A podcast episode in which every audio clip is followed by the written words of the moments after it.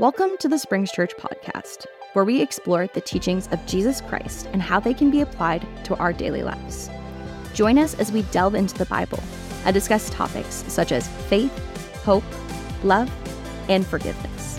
Our mission is to inspire and empower our listeners to live a life of purpose and meaning, and to deepen their relationship with God. Tune in every week for a new episode as we learn how the Bible, Holy Spirit, and a relationship with Jesus will impact every area of your life. Let's pray before we get going. Father, we come before you in Jesus' name, we thank you so much, God, for your word. We thank you for everything that you have done for us, God, and the fact that we can trust you and that, and that your love is here and your spirit is here. Thank you, Jesus, as we get into your word, that Holy Spirit, that you would lead us into all truth and be our teacher. Reveal to us what you have for us this morning, Father, so that we can know you better. That's our aim. Our goal is to be more like Jesus in every single way, Father. Help us to rem- remember that is what it's all about, is being more like Jesus and to know you. So we thank you for this opportunity to gather in your word. Oh, as well, Father, we come before you in Jesus' name. We lift up our nation of Canada. We thank you for the privilege to live in this great nation that we do, Father. And we right now lift up every single leader on all different levels, Father, that you will continue to lead them uh, into wisdom, lead them with wisdom and in truth, Father. Lead them and guide them to be able to help champion the citizens of this country and to lift up the principles that this country was founded upon so we can further continue to be a light into, wor- into this world, to provide opportunity for all who do come to this, Father. And we thank you in Jesus' name that if there are people who want to work against what you want for this nation, if there are leaders that are are detracting from what you want, Father. Remove them from office. We thank you're going to bring up other people who are after your heart, after your will, and God will listen to the direction you want this country to go. And we thank you for that. In the mighty name of Jesus, everyone in agreement said, Amen and amen and amen. Title of the sermon this morning is Selective Hearing. How many people married someone with selective hearing? Don't raise your hands. That was a trap. I just set you up. Selective hearing. We, uh, we live in a time uh, which we're going to read in our Bibles in just a moment, which reminds me how many people brought their Bibles to church? The real deal Bible, hold them nice and high. All right, iPhone Bibles. Who brought the iPhone, iPad Bibles? Right on. You guys are doing well. First service has got you beat by a mile, just so you all know. If you have your Bibles, turn to John chapter 8, verse 31. We're going to start off here with our reading. This is Jesus talking. We're going to focus today on two verses. John chapter 8, verse 31. It says, So Jesus said to those Jews who had believed in him. So notice these Jews already believe in Jesus. If you abide in my word, in brackets, if you hold fast to my teachings and live in accordance with them, you are truly my disciples.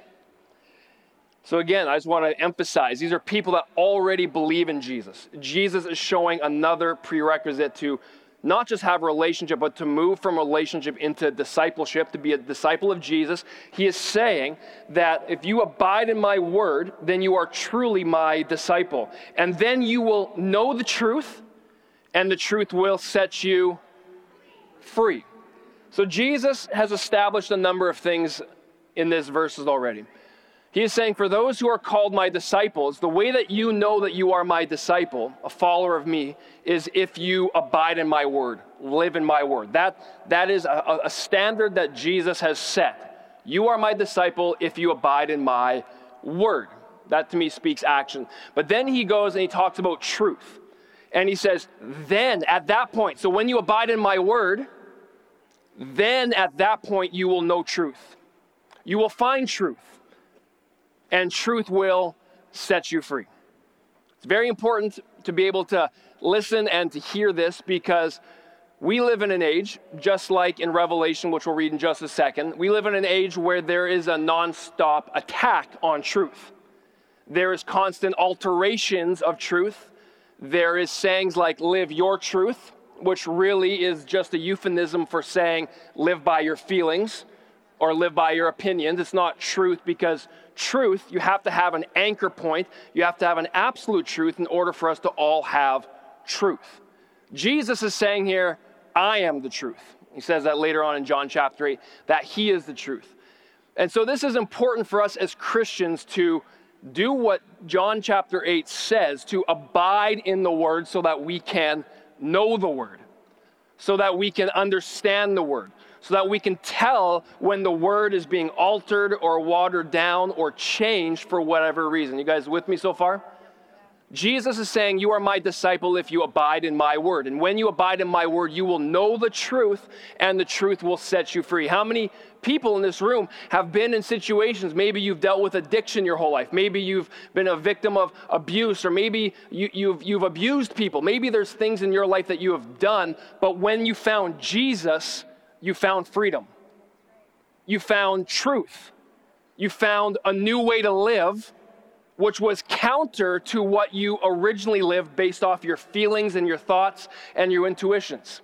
We, have you been there before? Maybe it hasn't been as an extreme example of what I just said, but if you found Jesus, we've all found some sort of freedom or potential change, or we've experienced change in our life. So, what I want to talk about today is that mentioned earlier, there is an assault on truth and what truth is. And I think that if we're not careful as Christians, if we don't know the word, if we don't know the language of the word, the meaning of what God is saying, because God doesn't give his word to control people. How many people know that? God gives his word to lead us to a path of life. It's to lead people in the direction that they can thrive. They can experience the fullness of God, His glory, His grace that He's brought for us. That is why we have the Word. The Word is Jesus. We know that as it says in John 1, that the Word is Jesus, and that when we study and know the Word, we start to experience truth, which means we experience freedom in our life. But there's a lie going forward that is altering the truth, that is telling people, live by your truth and that will make you happy. That will lead you where you want to go. But really, it's a deception from the enemy, which has been done over and over again, that's going to lead people to a path of destruction. So, my point today, and where we're going to go in just a moment, we're going to look at five things that Jesus never said that culture thinks Jesus said. So we're going to attack this for a moment because I, I, feel like I've been for a while, I've had such a passion and a burning on my heart that Christians have a responsibility to, as Paul said, first off, not to be ashamed. I am not ashamed of the gospel, but to speak boldly to what the gospel says about truth, to bring truth to situations. Now, are you guys going to be this quiet on me for the rest of the service? I just, I know I'm going to make you think today. But really, the, if you look at, I'm going to back up for a second. Truth and love need to be spoken and they need to be working hand in hand. If you have truth, if you're speaking just truth without any love, is that a lot of times there is this condescension that comes with it. There is this arrogance, there is this pride, or even this heavy handed approach, which tends to make people not receive the message, selective hearers in a sense, and a lot of times that doesn't work. But if you speak things of just love, I want people to feel loved. I want people just to feel accepted. I want people to feel like they're good and, and they're worthy and all that. But if you speak love without any truth, it's going to lead you down a path of chaos. Just look at our culture right now. Love without truth, a guide, is chaos. But there is a way to walk hand in hand with, lo- with love and to speak truth at the same time. Jesus showed us how we can do this. You know, Pastor Leon coined the term called spirit contemporary about not compromising the gospel whatsoever, but having a way in which we can reach the culture that we're going after and we're speaking. And right now, there is such an assault from culture, and it's, it's, a lie straight from the enemy of deception that's deceiving people into elevation of self, what I want, what I feel. This is who I am, it's my truth. And he's deceiving people. And if we're not careful as a church, people, if we're not careful as a church and we just want to love on people, we can very quickly walk into the side of compromising what God said, compromising what Scripture says. This is Thank you, Jesus. Is that this is so vital for us. And if, hey, if this is your first time the church, you, we're, we're hitting the ground running, just so you know, okay? We're gonna, we'll, I'll give you a couple things in just a moment, but this is so vital because you're in a group of people who have experienced Jesus and his freedom from every single walk of life where we experienced bondage or, or all these things that can hold us down and hurt us where we constantly are looking for life is that we have found freedom in Jesus because of what he says, not living by how we feel or our feelings. So we're going to attack this in just a moment about five things that Jesus did not say because if we're not careful as a church is that we can start to appease culture in the name of loving people. We want people to feel loved. We want people to be accepted. We want people to walk in for forgiveness and to forgive. That's our, one of our mottos here at church. But at the same time, we can't compromise the word. Jesus himself loved people, right? He accepted people. In fact, Jesus went out of his way to accept the unacceptable. Jesus forgave people. But Jesus also drew some very strong lines in the sand that puts people in a position to decide whether they accept it or whether they reject it. And our responsibility as Christians, if we've truly experienced freedom and love and we know what Jesus says, it's our responsibility to speak truth in all situations. I pray that you do it in a way that shows love and acceptance to people. We don't want to compromise the word because if we're not careful, we can fall too far on one side or the other. And Jesus showed us the best of both worlds. And there's this thing with language as well that I, I believe that there is very important things uh, to understand about how we speak, not to be flippant with our words, to be intentional with what we say to not water down the message or just generally water down things that we say. I, believe that your language, your words, they're currency. I think a lot of us spit out too much currency and we actually devalue the words that we, we say. Jesus, if you look at what he said, was very intentional with how he said. And, and language changes and it shifts from culture to culture. Have you guys noticed this? Is that words take on new meanings, new definitions. Like the, the Kardashians have redefined the term literally. If you know, you know. But language shifts and it changes. And if we're not studious, if we're not diligent uh, disciples in the Word of God, if we're not knowing the language of what the Word and the message He's trying to say, we can fall for partial truths, which was a non truth, we can fall for manipulation or lies that sound good because they're being used to attract and help people. I'll give you a couple examples. Is that in, uh, if you follow politics a little bit, in California, um, their governor, Gavin Newsom, about a year, year and a half ago, in a campaign about abortion clinics and all that, they had scripture on the same billboards as they were promoting for abortion.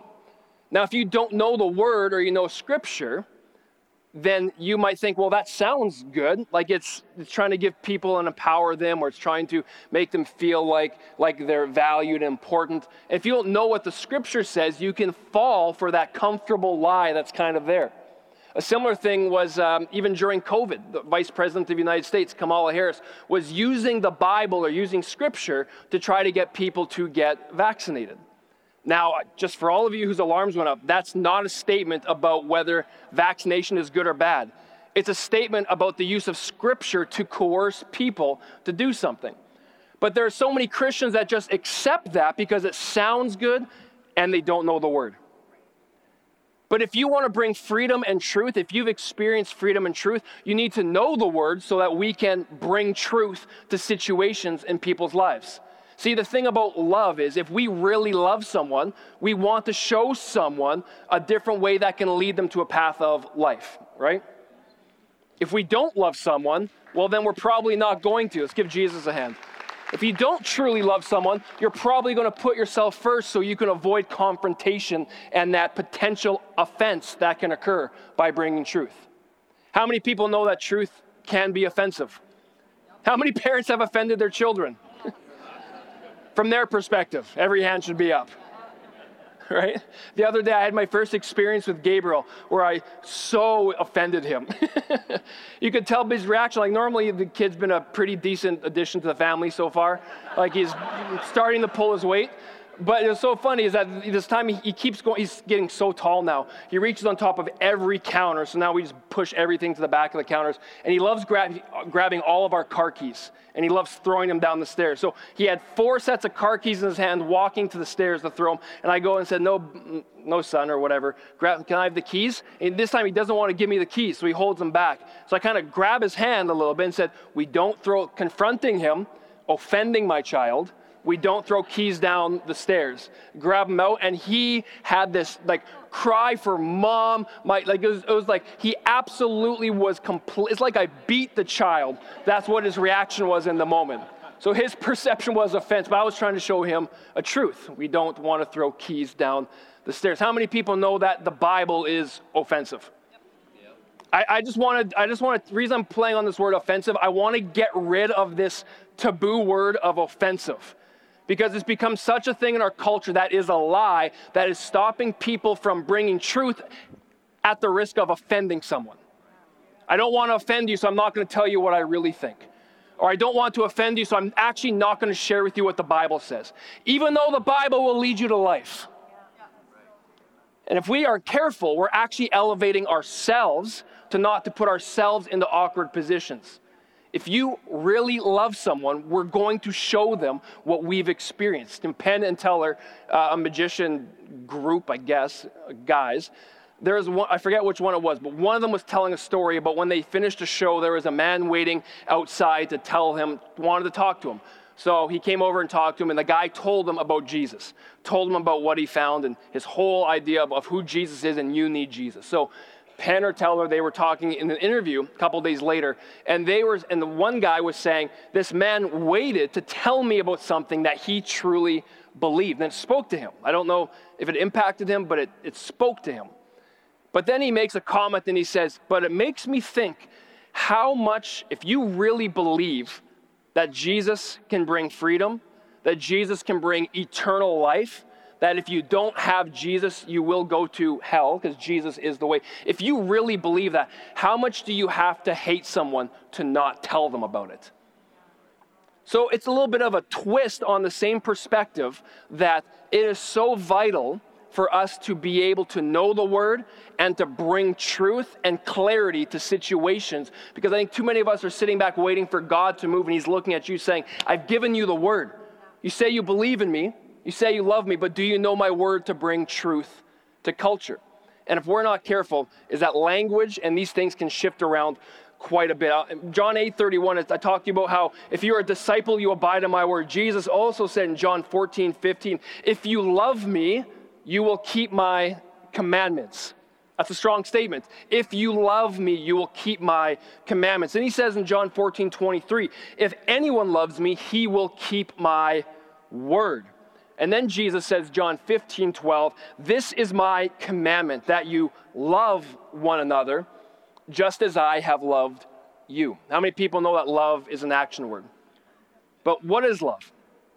We look to 1 Corinthians 13. We know that love, it says there, love is patient, love is kind, love does not envy, it does not boast. Love is not self seeking. I want to focus on this for a quick second, is that we live in a culture that is all about self promotion.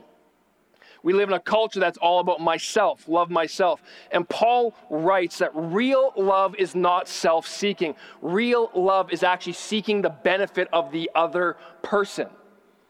So, our application to that as Christians is that we are called to love other people just like Jesus, which means at times when the Holy Spirit is leading you and guiding you to speak up and bring truth to issues and to people's lives. And by truth, the reason why I keep saying truth as if there's a constant, because there is an absolute constant. There is an absolute truth, and that is God's Word. And we can't be ashamed of that fact of all these different directions society is trying to find answers. See, this is the funny thing, is that we've got it teed up for us. People are looking for value they're looking for freedom. They're looking for love. They're looking for acceptance. They're looking for purpose. Every single one of those things is found in the person of Jesus. If you want freedom in your life, we go to God's word. Let's give Jesus a hand. So, all of this to say, the reason why I'm harping on this is because as we dive into some lies that are perpetuated in our culture today about things that people might have thought Jesus is saying, but he's actually not saying. I want to embolden and encourage our church and, and, and, this message to continue to go out to show people that you have got the answer wherever you go. You have got the truth that can help people find freedom. it doesn't matter about lifestyle choices, doesn't matter about how deep someone might be in wrongdoings, is that this gospel is for everybody. We have all fallen short. There is no snobbery, no judgment. Why? Because none of you are good. I'm not good. No one's good. Jesus said that. Only God is good. And that's the beauty of the gospel was that when it's presented, everybody has an option to accept the gospel or to reject the gospel. And, you know, just a complete aside is I remember the other day someone asking, why did Jesus or why did God create hell? Or why did God create that, that other side? And it's an interesting question because that insinuates that God had a purpose for this place. But I think when God created good and everything, that everything that countered when the fall happened is there's an abomination and a complete opposite happens. So God, just so we know, never sends anyone to hell. Can I just clear this up for a quick second? Don't know why I'm going here, but we're going to chase it for a quick moment. God doesn't send people to hell. That's a misconception. God presents the gospel, Jesus, his son. In fact, God sent his son Jesus so everybody can be saved. Doesn't matter if you're if you're Muslim, if you're Buddhist, if you're white, if you're Filipino, if you're black, if you it doesn't matter what you are. Everybody has a chance to accept the gospel. And when we accept the gospel, we get redeemed. We have a place to be back with Jesus. Our soul, our heart becomes righteous again, and we choose to accept it. If we don't accept the Bible, you are choosing to reject the things of God. And we cannot exist in the realm of God because He is holy, because we have chosen to reject what He is trying to give us. So God's not actively sending. That's a complete aside, it has nothing to do with what we're doing today, but just wanted to clear that up for a quick second. So when we look at this and we look at the truth, the truth sets people free. You guys with me on that? Do we believe that? Yes. The truth sets people free. So no matter what's happening in our society, we have got the ability to point people to Jesus. So we're going to get right into it. A couple things that Jesus did not say.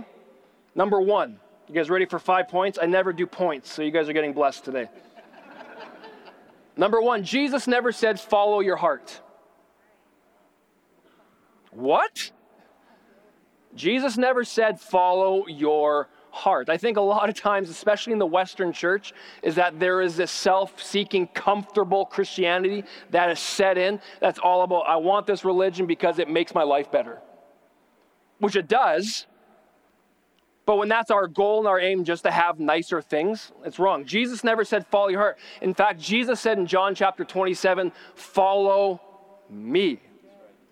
Jeremiah said in Jeremiah 29, he says, or during Jeremiah 17, he said, The heart is deceitful among all things. Who can know the heart? Who can understand the heart? So when our heart is unredeemed and our heart doesn't have Jesus, our heart is going to change. Our desires are going to change. Why? Because the heart is deceitful. You can't trust it. But when you redeem it by giving your life to Jesus and you fill it with the word, we now set a standard of truth that abides in our heart in which we can actually live. Jesus never said, Follow your heart. He said, Follow me. A self seeking culture mixed with a lukewarm church is going to lead to ultimately disaster. The church needs to be able to speak up to this. Number two, Jesus never said, Be true to yourself.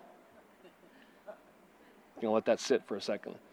Jesus actually said the complete opposite. Jesus said in Matthew 16 24, Whoever wants to be my disciple must be true to themselves.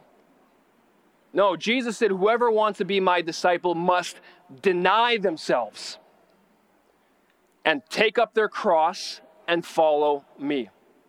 I'm going to tell this section because you guys, I don't know if you're listening over there. Jesus said to not be true, Jesus never said, Be true to yourself. Jesus said you actually have to deny yourself. This is something that gets so mixed up in Christianity because there is, when it comes to issues of, of morality or sexuality or, or different ideologies, is that it seems like culture emphasizes Christians only want certain people groups or certain lifestyles to deny what they're doing. Truth is, every single person who comes to Jesus must deny themselves. Doesn't matter about lifestyle, taste, doesn't matter about what sin or indulgences you like, doesn't matter if money is your God, or doesn't matter if you're living in a lifestyle that's contrary to what God's best is for you. Every single believer must deny themselves. In fact, Jesus says, You're my disciple if you take up your cross, which means it picks up and takes up the things that your unrenewed heart would naturally want. So every day we come before the altar and say, Jesus, I lay this down and I'm leading, letting you lead me, letting your truth guide me. Why? Because God's truth will lead you into life. God's truth will lead you down a path that you could never even imagine. God's path will bring richness and fullness and will ultimately bring glory to Him when you trust Him. So let's get rid of that misconception. Every believer must lay down themselves not just certain specific people groups or people types or anything like that. Are we clear on that? Jesus never said be true to yourself. He said you actually must deny yourself. Jesus, number three, said, never said, let's make this clear. Jesus never said, believe in yourself. How many people are going to Chapters right now to return that self help book you just bought last week? Jesus actually said in John 14, he said, believe in me.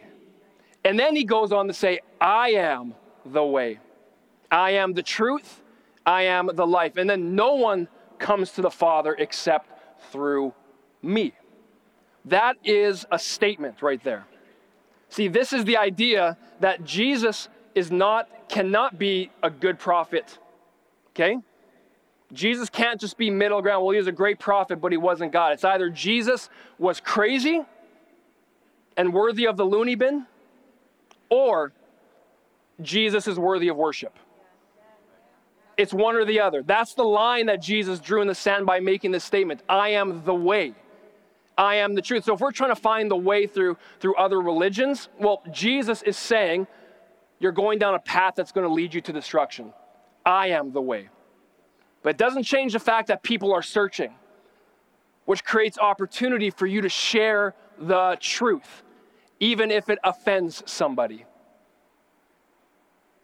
You guys are quiet on that one.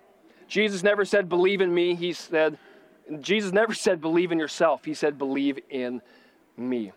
Number four, Jesus never said, live your truth. He never said that. Jesus never said, really, that's a euphemism for live by your feelings, live by your opinions. And guess what? If someone else has a different opinion, it doesn't matter because that's their opinion. They just use the word truth. You've got your truth, You've got your truth, and you've got your truth. And in that, truth is relative. So that whole argument on its own falls apart because there is no truth according to that definition. You actually have anarchy.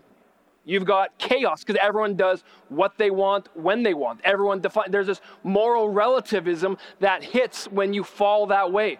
Jesus came and said, "I am the way." Then what did he say? "I am the truth." So, if we're Christians and we're appeasing this idea, what we're actually doing is we're disregarding what Jesus is saying. In fact, we're probably even doing more than that. We're not being disciples of the word because if we're disciples and we know what Jesus says and we understand when people are erring, we say, No, no, no, hold up, hold up. I understand that you are searching, but let me tell you the truth that I have found. And you now position them to make a choice. I love how Paul did this when he was reaching, uh, when he was in Greece.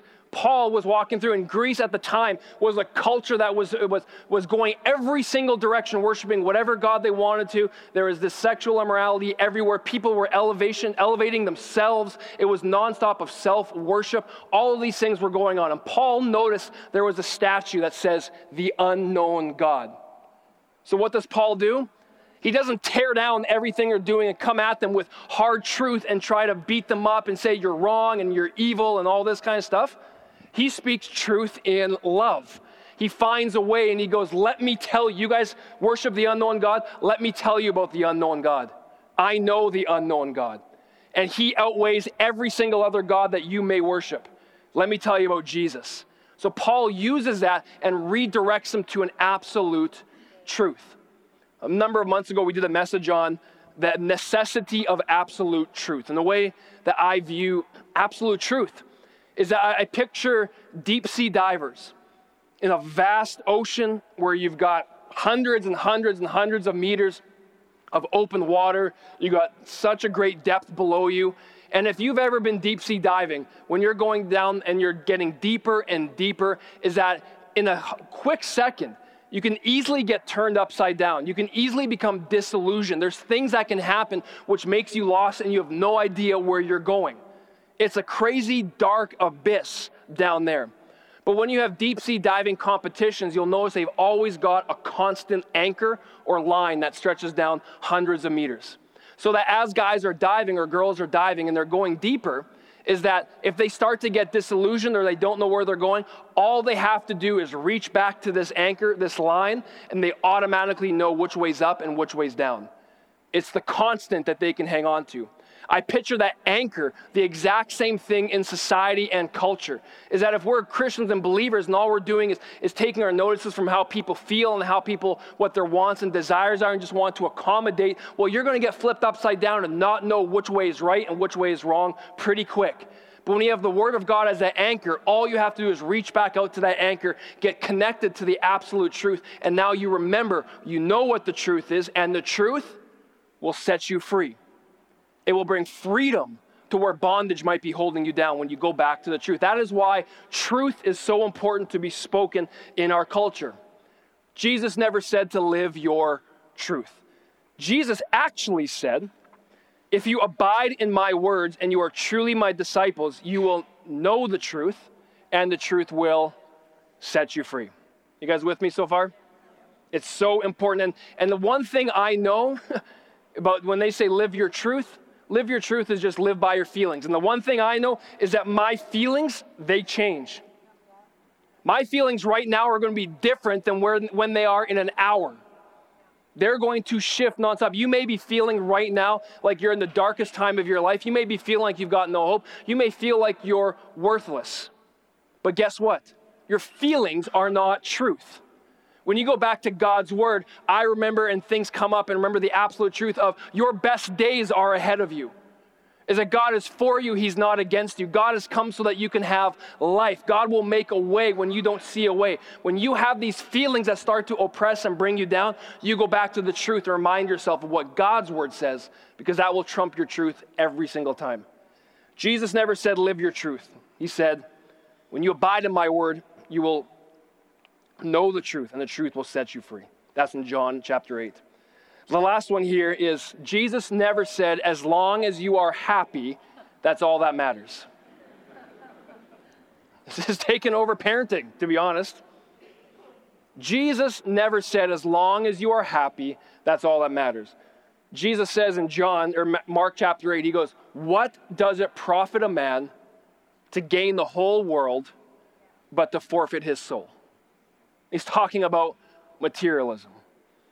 In our culture, we define happiness by what we have.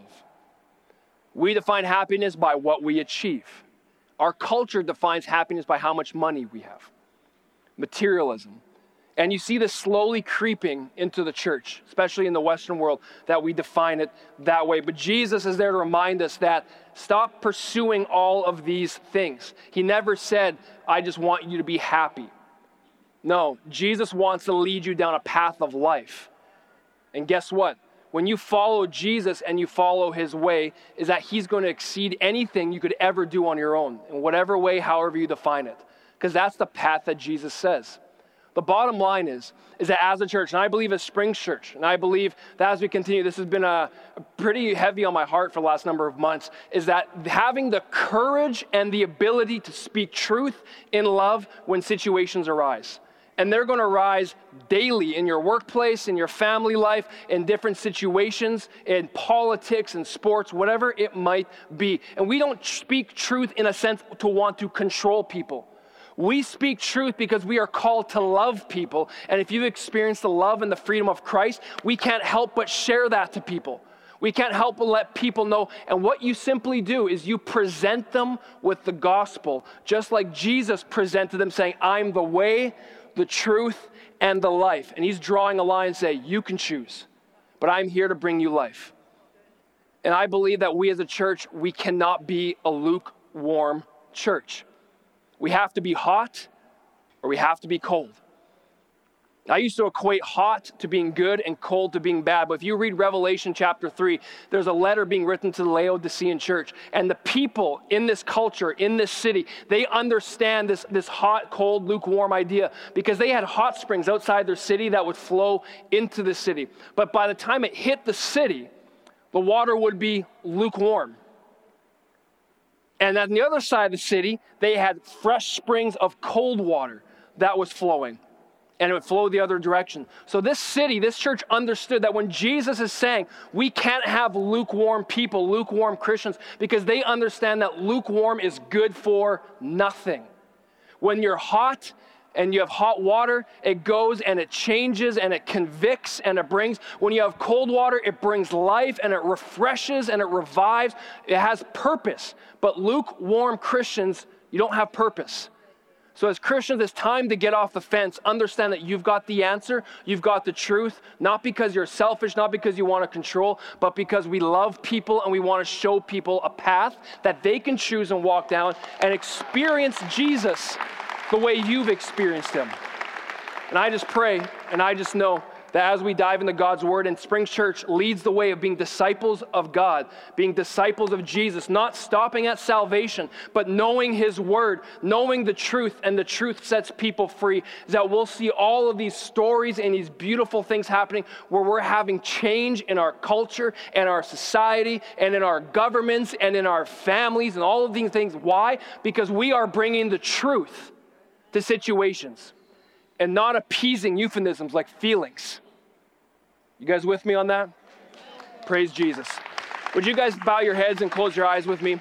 I want to give you a quick moment. I, I, said at the beginning that if you're here for the first time, we're, we're hitting the ground running today. But I want to let you know that if you don't have a relationship with God, the amazing thing about the gospel is the gospel is for everyone. The amazing thing about Jesus is that he came for everybody.